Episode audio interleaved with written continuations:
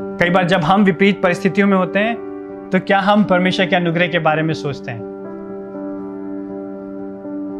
हम कई बार जाने अनजाने में हम भूल जाते हैं कि हमारा जीवन हमारे नियंत्रण में नहीं है। हम जो सांस ले रहे हैं, वो भी हमारे अंदर स्वयं लेने की क्षमता नहीं अगर परमेश्वर हम पे दया ना करे। लेकिन हम ऐसे जीते हैं, मानो हम अपने जीवन के राजा हैं और हमने इसको बनाया है और हम इसको संभाल रहे हैं। परमेश्वर हमारी और आपकी सहायता करें कि हम उस पर भरोसा करने वाले हो सकें।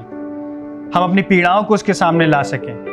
और जितना भी जीवन परमेश्वर ने हमको दिया है, हम उसको उपयोग करें, ताकि हम उसकी आराधना कर सकें, उसके अनुग्रह को अनुभव करते जाएँ और दूसरों को बताने वाले हो सकें।